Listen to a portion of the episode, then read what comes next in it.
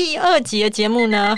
这 BBB 是因为我完全没有，我不会设定。我们在做烘焙啦。对，其实我们是在做烘焙，所以我不会设定，然后刚刚又自己手痒，然后乱设定。好啦，我们这一集的第2阶段呢，其实还是我跟文国士，先跟大家问好。Hello， 我是果果。果果好。那我有一次我去偷听果果的演讲，当时你还不知道我跑去偷听，然后啊，我记得因为你提到你的童年这一段的时候嘛，然后家庭的情况，然后其实你很俏皮，你就说其实虽然爸爸妈妈这样，但爸爸妈妈这样子其实也是有一些好处的，譬如说如果你不想上学的时候你会怎么做？我都会就是请假，然后都会说我爸妈发病了，对，就会装可怜啦，对吧？然后这个蛮百试不爽，从国中又到高中嘛，大学是就没有在请假，所以就没有用到了。但坦白讲，我工作，我从硕班毕业到现在工作大概5年嘛，是这5年也用了1次还2次吧，就是其实就只是我不想要上班，对，然后一时之间找不到什么好理由，就。对，那你现在这样讲出来，你老板我现在的公司没有啦，现在的单位没有，现在的单位没有，我一定要这样讲啊！而且你那时候很好笑，你是说你就会跟老师讲说，我爸爸妈妈，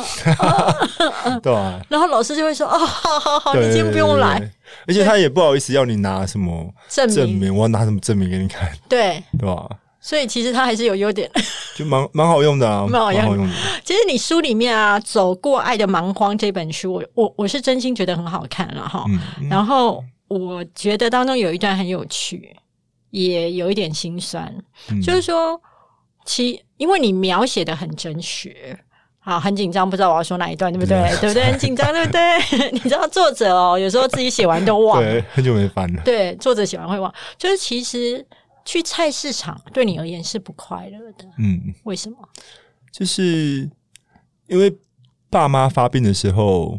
左邻右舍一定会知道，对，那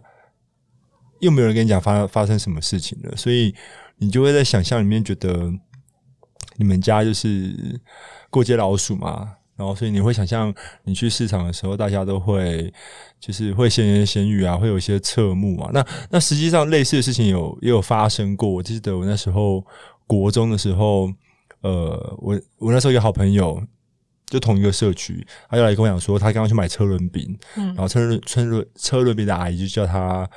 不要跟我玩，要离我远一点这样。然后原因是因为就我爸妈是疯子这样，对吧？那其实回到我小的时候，就是6岁8岁，就是还相信男生女生可能牵手就会怀孕的那么小的时候，其实印象当中没有人真的这么直接的羞辱过我吧，可是后来就是国中的时候就有发生过1次，对，然后就会有一个很深的委屈。我觉得这份委屈很多人都有吧，就是。如果我今天是工作上表现不好，或是我待人处事上哪里不好，那你骂我可能还要跟你说谢谢。可是我觉得很多人的委屈是，我被骂我不会说谢谢的。但对啊，就是很多人会比较能接受啦，因为我如果真的做不好啦，对啊。可是很多人的委屈是，你骂我一个我无从选择的事情，就是你没有办法选择你的出身，对啊，你没有办法选择你的爸妈，对啊。以前会觉得。这样啦，那当然，你这样想的前提还是你觉得你的出身是羞耻的，是羞愧。我现在当然不这样想，但那是因为我一路上够幸运，就是很多人撑着我，让我可以在我的家庭里面就慢慢长到现在这样子，就是有能力做自己想做的事吧，对吧？其实包含在上学的时候嘛，因为其实菜市场里面可能就有人讲说叫别人不要跟你玩，因为你是小的囡仔，对。那可是在学校的话，同学也会拿这个来威胁你。后来我也是国中吧，就是那时候，因为我国中就是那种学校里面觉得自己是囡仔，对啊。然后反正有一次也是2个朋友吵架嘛，对，然后其实一男一女，然后后来那女的她就传纸条给我，然后她就是说叫我不要帮那个男的，他说如果我再帮那个男的的话，他要跟全校的人说我爸妈是疯子这样。嗯，那时候是中午收到那个纸条嘛，一收到我就冲到他班上去，然后就是断了线的把那个女生吼出来，然后就是国骂，然后就各种情绪的发泄，然后就说你说啊，你现在就跟大家讲说我爸妈是疯子啊，你为什么不说啊，你为什么不说啊，反正就是情绪就是宣泄，因为你觉得他为什么拿这个东西来威胁？对啊，对啊，对啊。然后学校，因为那件事情后来是那叫什么训育组长他就出来了嘛，他就因为我是真的断了线在飙嘛，所以全校的人都围出来看，就是哪来的声音这样。而且因为你的声音这么大声，训育组长一定觉得是你不对。对啊，对啊，所以对当时的他来讲，我觉得他看到的情况就是。他先看到我就是训导处的常客，然后对上的是一个就是已经哭得稀花的一个小女生，对他来讲可能就没什么好解释的吧，就你是坏人，毕竟是我在欺负他，对，所以后来就被叫到那个训导处去嘛，然后也是被修理了一顿啊，然后就我要跟主任道歉，跟组长道歉，跟那个女生道歉，可是就我印象当中就没有人跟我道歉啊，就是。你会觉得很委屈，我一路上都会有这种委屈、我觉得蛮多的。我觉得我觉得有类似委屈经验的人应该蛮多的啦。可是其实像这样子的情况之下，你是蛮有资格长歪，或是误入歧途，甚至搞不好就是说走入歧途是一个合理的情况。对、啊，可是其实你没有。然后我觉得跟你遇到了老师很有关系。我遇到我高中跟大学各遇到一个好老师嘛。对，那怎么好法？我觉得高中那个比较像是，因为那其实我觉得多数那种看起来很张牙咧嘴，然后很吊儿郎当的少年，就是多数很武装的少年嘛。其实我觉得其实都在等待被看穿、可是不是那种指责式的，是要等待你，等待被懂得吧，等待有一个人看得懂、我做这些事情背后其实是有一个缺。内心有一个洞，对，内心有一个洞，所以我必须用一些比较吊儿郎当或是武装的样子来掩盖我这个洞。对、啊，就是我用不在乎掩盖我的自卑或是我的在乎。对、啊，可是我觉得蛮可惜的是，一路上的老师都比较看到表象，只看到行为吧。对，对吧、啊？我记得我书里面好像有写。就是我的那个高中老师，他让我感受到的是关心。怎么说？就是因为像比如说抽烟好了，其实你不要说你现在不要说小学生，学龄前的人，你问他抽烟好不好，他都会跟你说不好。那有些人他进入青春期之后，他就会抽烟，对，那有些人就不抽。其实这跟你知识上你理性上知不知道抽烟不好其实一点都没有关系，可是像抽烟这件事情，我一路上遇到的老师多半都是会跟你讲说抽烟对身体不好啊，很花钱啊，你还没成年啊，就是讲一些其实你都已经知道的事情。那显然你今天会抽烟跟你知不知道这些事情没有关系。对，那这样的老师接近你，其实他也在接近你嘛，可是就会让我觉得有压力，你就会有压力，然后你就会觉得你会觉得对方在担心我，那你担心我以及对方在判断你、就是、对啊你就对我有个判断嘛，对啊，对吧、啊？那我觉得像钟欣然就是我的高中的这个导师，比如说抽烟的时候，他就真的问我说，他也不跟你提怎么记过不记过，他就真的会静下来问你说你最近是不是又遇到什么事情呢？那你抽烟真的会让你心情比较好嘛？等等等等的，对吧、啊？然后生活里面就是被他教的那几年里面也有一些很细微的感动吧，像比如说高中还要写那个周志，然后常常都是我可能就随便撇个一行两行，可是他回写给我都是半面一面这样。然后那久了，你就会觉得这个人很奇怪啊。一开始是觉得很奇怪，然后后来你就会觉得被他，你就被他，他就突破了你的心防，你就在心里面认可这个人吧，因为你觉得他在关心你啊，你只是写一两行，他给你回这么多，以及他对于抽烟问题这件事情，他关心的不是抽烟对不对，而是你发生什么事。对啊，对啊，就是他是一个，我后来这当老师特别有感触啦，就是很多时候我们说一些孩子他做了很多不自爱的行为，不管他是伤害别人还是伤害自己，我们说这个人啊，你怎么那么不自爱齁？他抽烟，他翘课，他干嘛干嘛各式各样的，他然后吸毒加入帮派什么。那你要说他不自爱，我觉得我某种程度上我都接受。可是我的体会是，一个人在感受到被爱之前，他其实没有自爱的理由。嗯，我想到我以前当老师的时候，我上班的路上都要经过那个幼稚园，对，然后幼稚园小朋友都很可爱啊，他都会叫你说咕咕咕咕，让你看他，对，他就把小板凳从左边搬到右边，他咕咕咕，他再把板凳从右边搬到左边，就你看一次两次会觉得很可爱啊，你看一学期会觉得很烦，你后来就绕路走。可是那一幕对我来讲印象很深刻，就是对我来讲很重要的提醒，就是回到一开始，我们想要求表现、求好。从来都是因为想要被爱、有认同感、被看见、吸引注意，对啊。可是不是每个人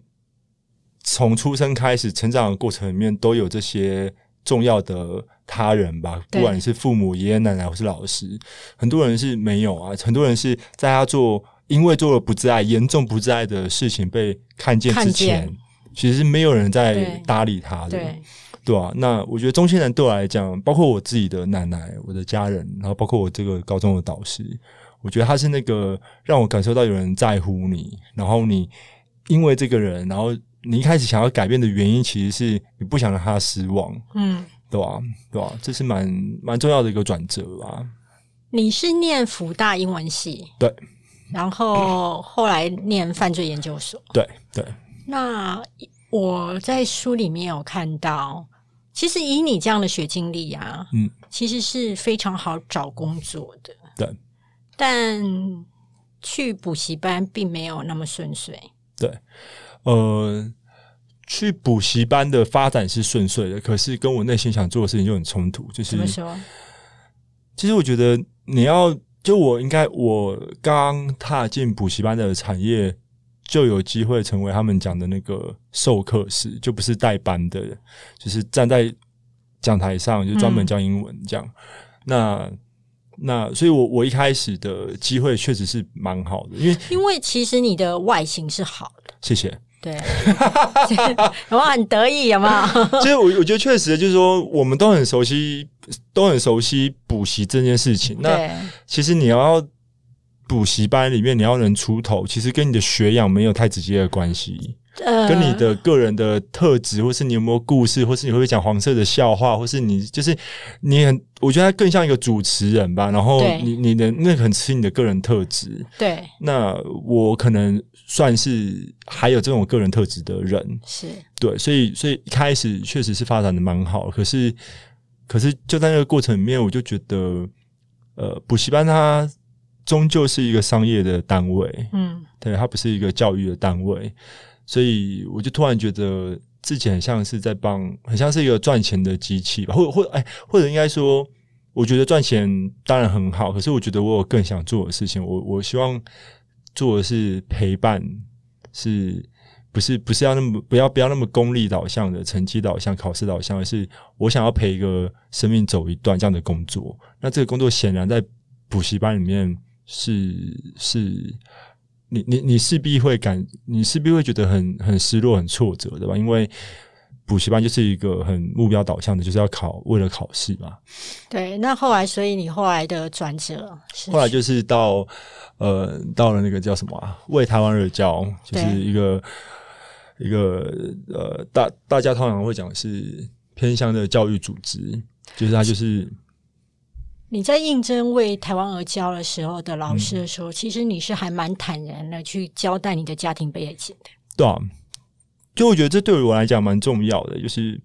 我觉得可能职场上都是这样，就是从来就不是只有业主选你，你也在选业主，对啊，就我觉得那是一个互相的过程。然后加上我到那个时候就申请为台湾而教的时候，我已经开始觉得，就我父母的状况其实对我来讲是很重要的养分吧。怎么样说？就是他可能让你曾经很脆弱过，很绝望过，然后我觉得多少吧，他让我更懂得，更能够进入某些人的心灵吧，一些青少年啊的心灵吧，就是他会是我，对我来讲，教育工作就是你陪伴一个生命走一段路，这样讲蛮假掰，但真的是这样。那陪他走这段路里面，我觉得很需要的是你真的可以理解他，同理心，对啊，那我觉得你不够理解自己的人，其实你很难真的理解别人。那你去偏乡教书的时候，一开始的时候是在我在屏东的三地门乡，对，一个排湾族的山上的国小里面。隔代教养很严重吗？比例很高啊，比例很高。就是我觉得确实就是都市跟乡村面临的教育的挑战很不一样了。都市里面可能比较会是大家讲的那个叫什么直升机式的家长，就是介入很多过度干预的家长。那在所谓的偏乡或乡村里面，更常发生的是，因为偏乡跟乡村其实人情味还是比较浓啦，然后连带的其实还是比较有对于老师这份工作有一份尊重吧，对，然后所以在偏乡相对来讲比较常见的挑战会是找不到人吧，就可能父母都出去工作了，那找不到人，这是一种。那另外一种是比如说小孩子在所谓的就是真的比较偏乡，其实他也没有补习的地方可以去。那回家之后，爸爸妈妈也在外地工作，所以能陪他就是爷爷奶奶。那爷爷奶奶可能又不一定可以陪着孩子，比如说写回家作业啊什么什么，这也是某一种程度上的找不到人吧，找不到有适合陪伴他的人。所以在偏乡的孩子身上，其实你还是有找到一些感动的。我觉得是就是我回想，因为我在刚刚讲屏东三地门的这间学校，就是我工作头2年嘛，然后我觉得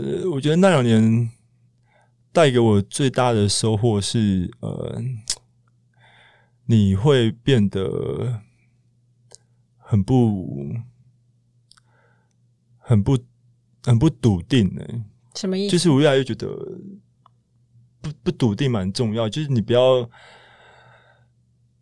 那么自以为是。我想一下，就比如说像我自己是都市长大的小孩，所以我今天去偏乡教书的时候，我突然觉得对照起来，他们的小孩子很幸福，因为他们的生活里面没有那么多已经安排好的事情，在都市里面可能就是要补习，要干嘛，所以他们其实空闲的时间很多，或是你可以说你某种程度上你可以说他的生活够无聊，因为没有那么多既定的东西。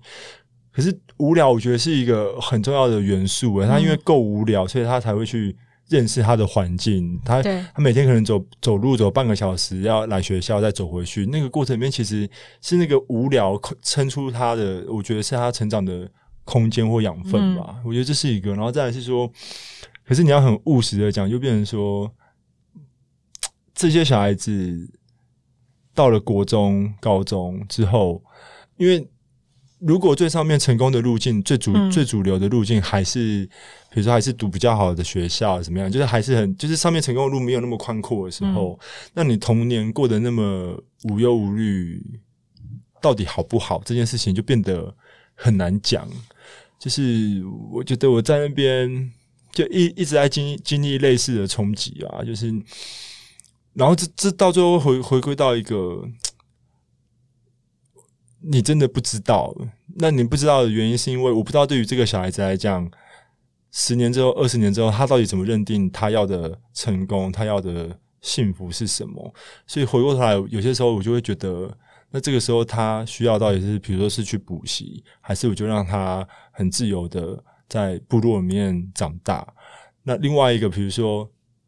像原民教育很常讨论的是要母语的学习，母语的学习确实很重要，对。可是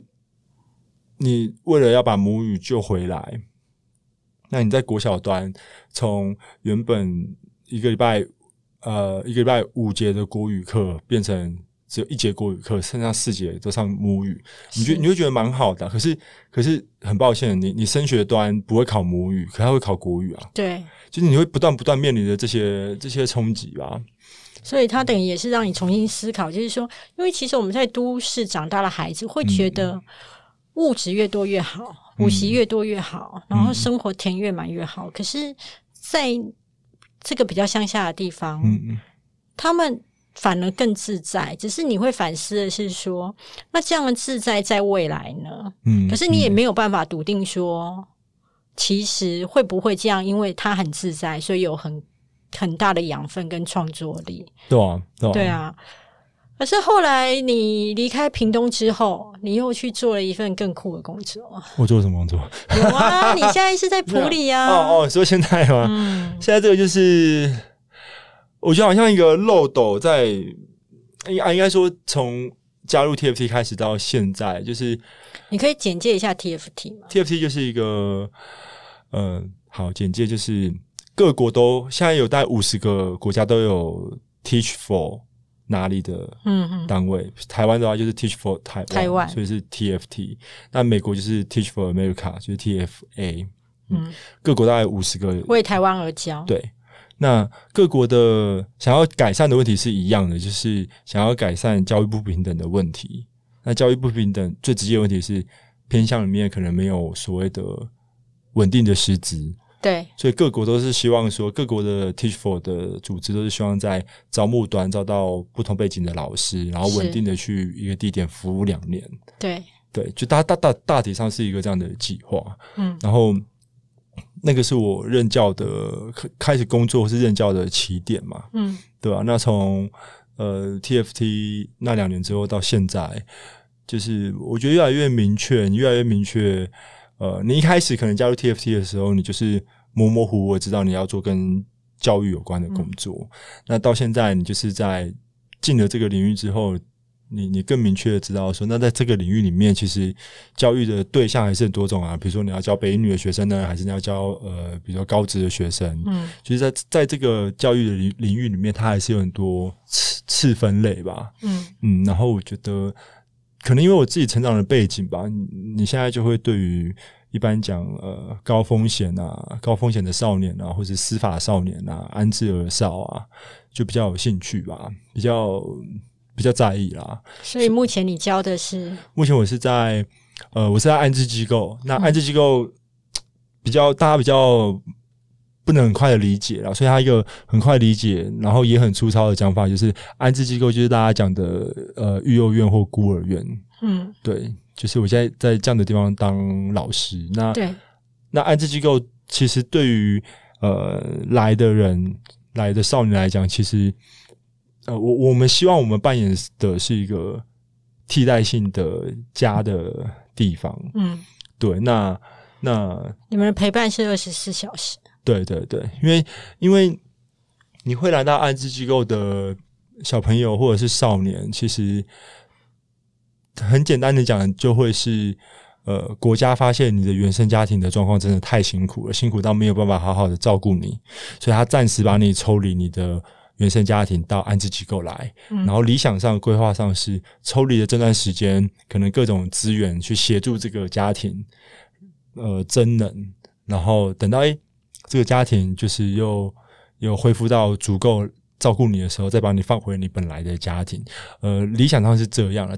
但现实上来讲，比如说，那你说这样的家庭需要的是什么样的资源？他可能是需要跟工作有关的资源，他可能是需要咨商的资源，他需要各式各样的资源。那其实很难真的都到位啦。所以通常很多小朋友他都是一旦从原生家庭抽开到安置机构。就是一路住到成年，他可能也不一定回得去他本来的家庭。可是好像成年之后就一定得出去。对，成年之后等于就没有一个强制力嘛，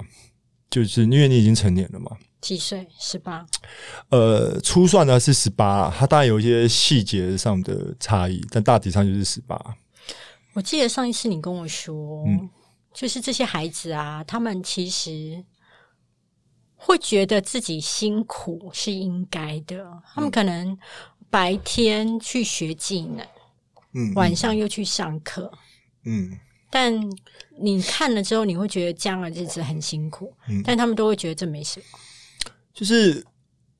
确实来安置机构之后，觉得在机构里面的少年，大家其实真的都跟外面的人一样努力啊。我觉得这样讲好，也不要就觉得一样努力 ，OK， 但特别辛苦。然后特别辛苦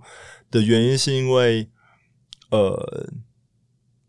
多数的人对于安置机构的小孩有一个标签，就像多数人对视觉失调的患者有一个标签，就觉得你会到机构的就是坏小孩，就是搞不懂。对，可是，我觉得这是他们额外比别人辛苦的地方吧。那你回到在机构里面的小孩，他们真的很认真的，就是因为像我带的是年纪比较大的少年，大约是高中高一到19岁之间。那我手上的我陪伴的少年里面有半工半读的，有纯就业的。那他可能早上六七点起来，然后开始去工作到下午大概4点，我们再从4点开专车把他送到台中去念夜校，开1个小时念夜校，然后夜校下课就是10点，然后10点之后呢，我们再开1个小时的车回埔里。1个多小时，回到普里大概就11点半12点，然后他再摸一摸，洗个衣服，聊聊天，可能1点多，然后隔天一早6点要起来一样的工作，就是白天工作，然后晚上上课，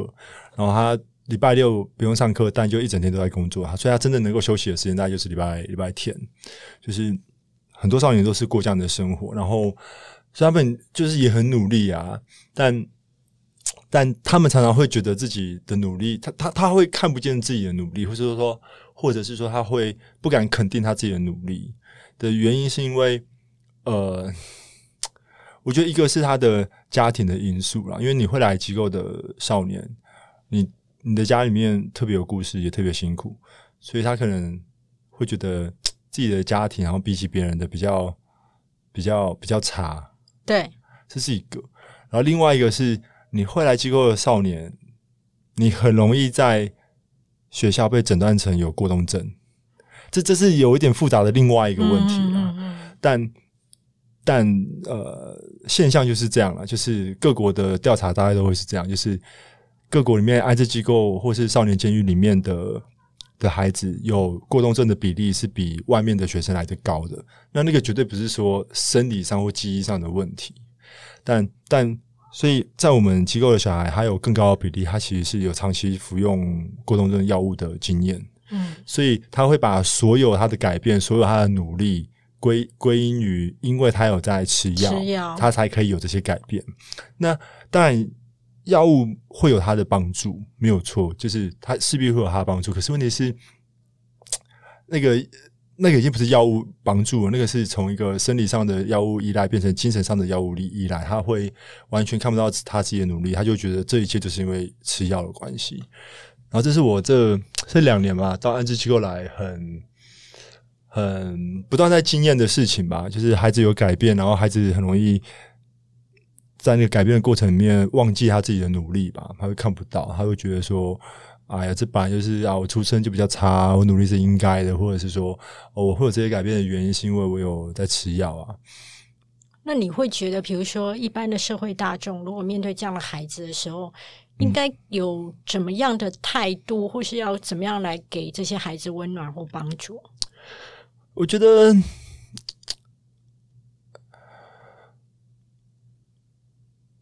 他们就是我们讲的这些高关怀啊，或者是在机构里或在少年监狱的小孩，我觉得他们，因为这大概是可以开学年课在讲的东西，我想想我最直接想到的还是给他肯定吧，给他肯定，因为多半的时候，我们对于这些所谓不长进的小孩，我们都是用骂的，对，用更严厉的标准，用权威。啊，恭喜仔啊，你用骂的，用权威有用，这些孩子就不会到机构来了，你知道吗？所以对于回到这些孩子的成长的一个脉络，很粗糙的给一个脉络的话，他从小就是被骂大的，然后被权威压惯的。嗯，那在这样的生活环境里面，有些人也许成功了，但会来到机构的小孩，他显然就是在这就是不吃这一套就对了。那可他走过这些路的，他不吃这一套的同时，他其实已经很低自尊了。他已经觉得没有什么价值，然后他会武装起来。那这个时候我们面对现在的他，接近他的时候，如果你还是用骂的，还是用很权威的方式，那个是显然没有用的吧，对吧？嗯，那另外一个我觉得是说，也不是说对安置机构的小孩，我觉得我刚好前几天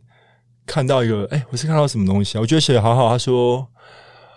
说我们在职场上其实本来就要强调的是自己工作的优点，对，然后大家团队里面互补或干嘛的，其实职场上很强调自己的优点，你要知道清楚自己的优势嘛，然后把自己放在对的位置上这样。嗯，那如果用一样的逻辑，我们在面对这些所谓高风险的少年的时候，我们也可以试着去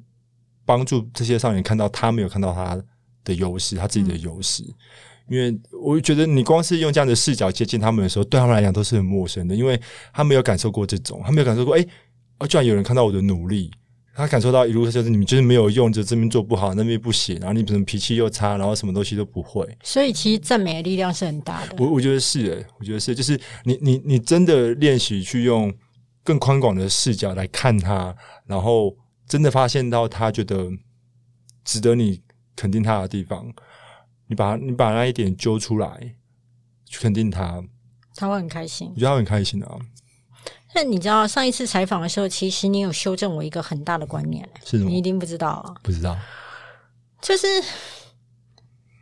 大部分的人，像我是一个会去捐助弱势款项的人，嗯，可是我都会蛮在乎的是说，这个钱有没有到那个弱势的家庭、弱势的孩子手上，嗯。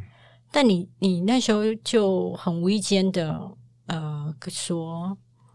其实包含机构的营运什么的，其实它是需要钱的。嗯，但大家比较会在乎的是说，我捐款了，那钱是不是都在孩子的手上，而不是去想要说你们这些老师的费用或什么的。嗯嗯，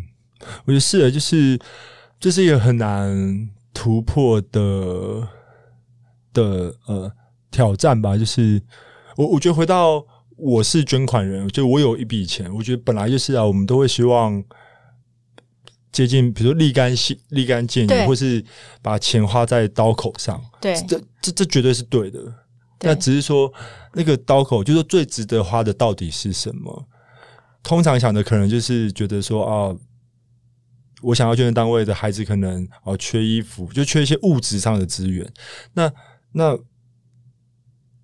你说有没有单位是到现在还是很缺什么小孩子的鞋子或什么？我觉得还是有，但很少了。我觉得到现在很少。对，我觉得就回到我觉得我们都会承认，教育里面最重要的资源其实是人，嗯，就是陪伴者，嗯，对，就是老师是扮演着一个很关键的角色。对啊，对啊。可是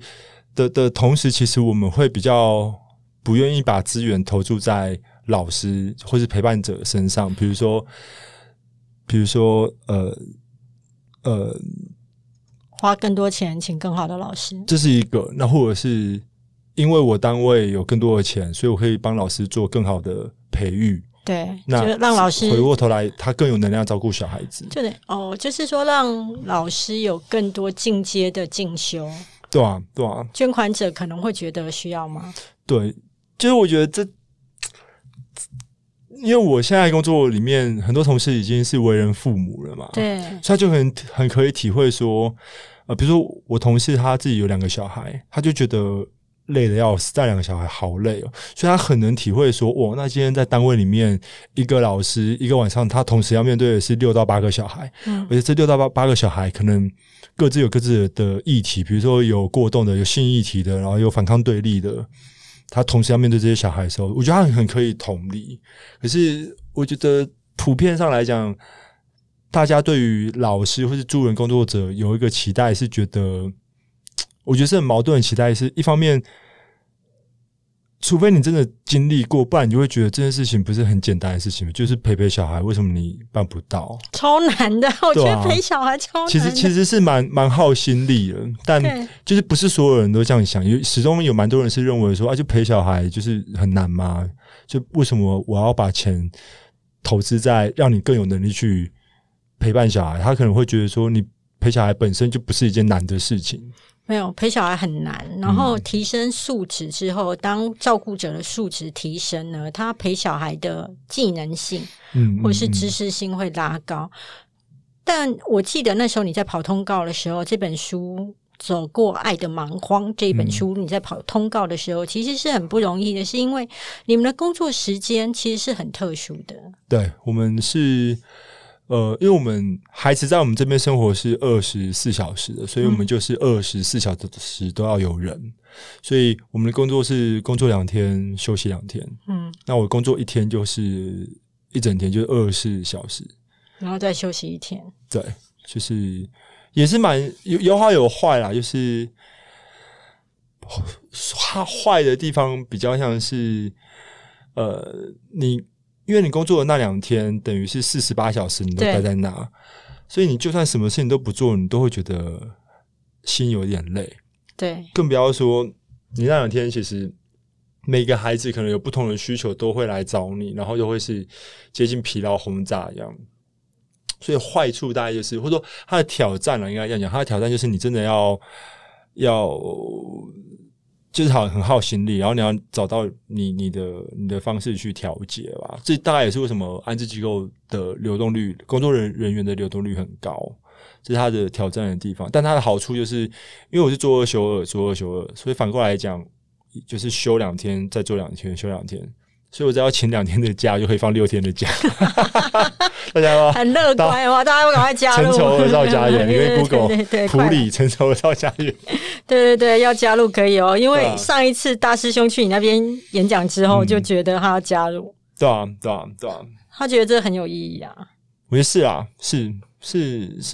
很值得投注的一件事啊。但是上一次我跟你采访的时候，其实你也点醒我另外一个我没有思考过的问题就其实大家都会觉得从事这种比较有意义的工作，大家都会很敬佩嘛。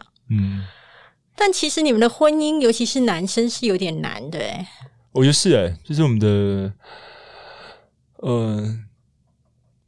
社交圈其实本来就会比较少吧，就是你不管是学校的老师，还是在安置机构里面当老师，我觉得老师这份工作本来一个特征就是它稳定嘛，对。那它的各种稳定里面，其中一个就包含你的人会互动到的人是稳定的嘛，对。所以像我的工作多半的我特别是以前在小学教书的时候我每天面对的都是10岁以下跟40岁以上的人，对。然后就是要么太小，对啊，要么太小，要么对，就这样，对啊，所以会啊，就是比较难遇到对象吧。对，那薪资结构好吗？我3万多少？我3万5，3万5好啊，就其实很差啦。普通啊，我们单位已经算是我们这个产业的，我们都说我们是我们这个产业的台积电。你们这个产业的台积电，薪水3万5，而且已经差不多天花板了。天花板，已经差不多天花板了。然后你真的没办法，因为什么都要花钱啊！而且大家没有办法想象的是，因为像我们单位一个月花在一个孩子身上的钱大概要6万多块，快7万块。然后这件事情你不解释，大家会没有办法理解为什么养一个小孩子，对对，因为你看我们是机构，所以我们很多，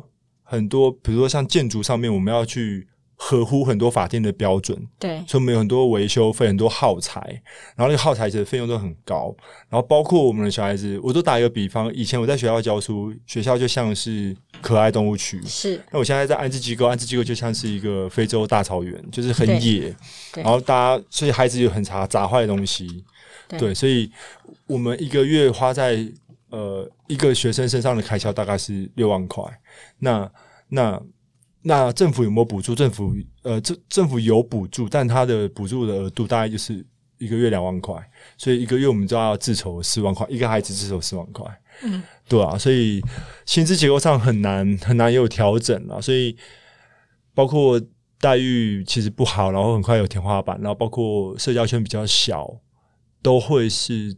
相关领域的人员流动的原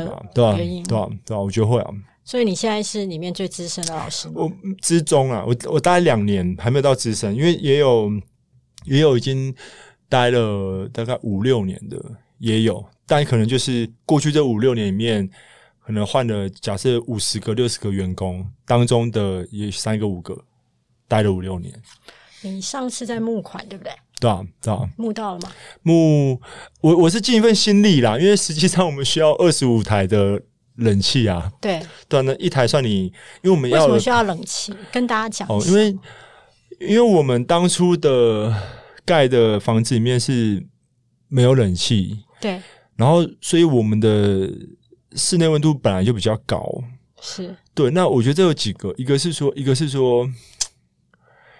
说，我们对于在机构的孩子，其实我们无意之间水准会降低。我们会觉得说，你为什么一定要有冷气？可是，在21世纪的现在，21世纪的台湾，你说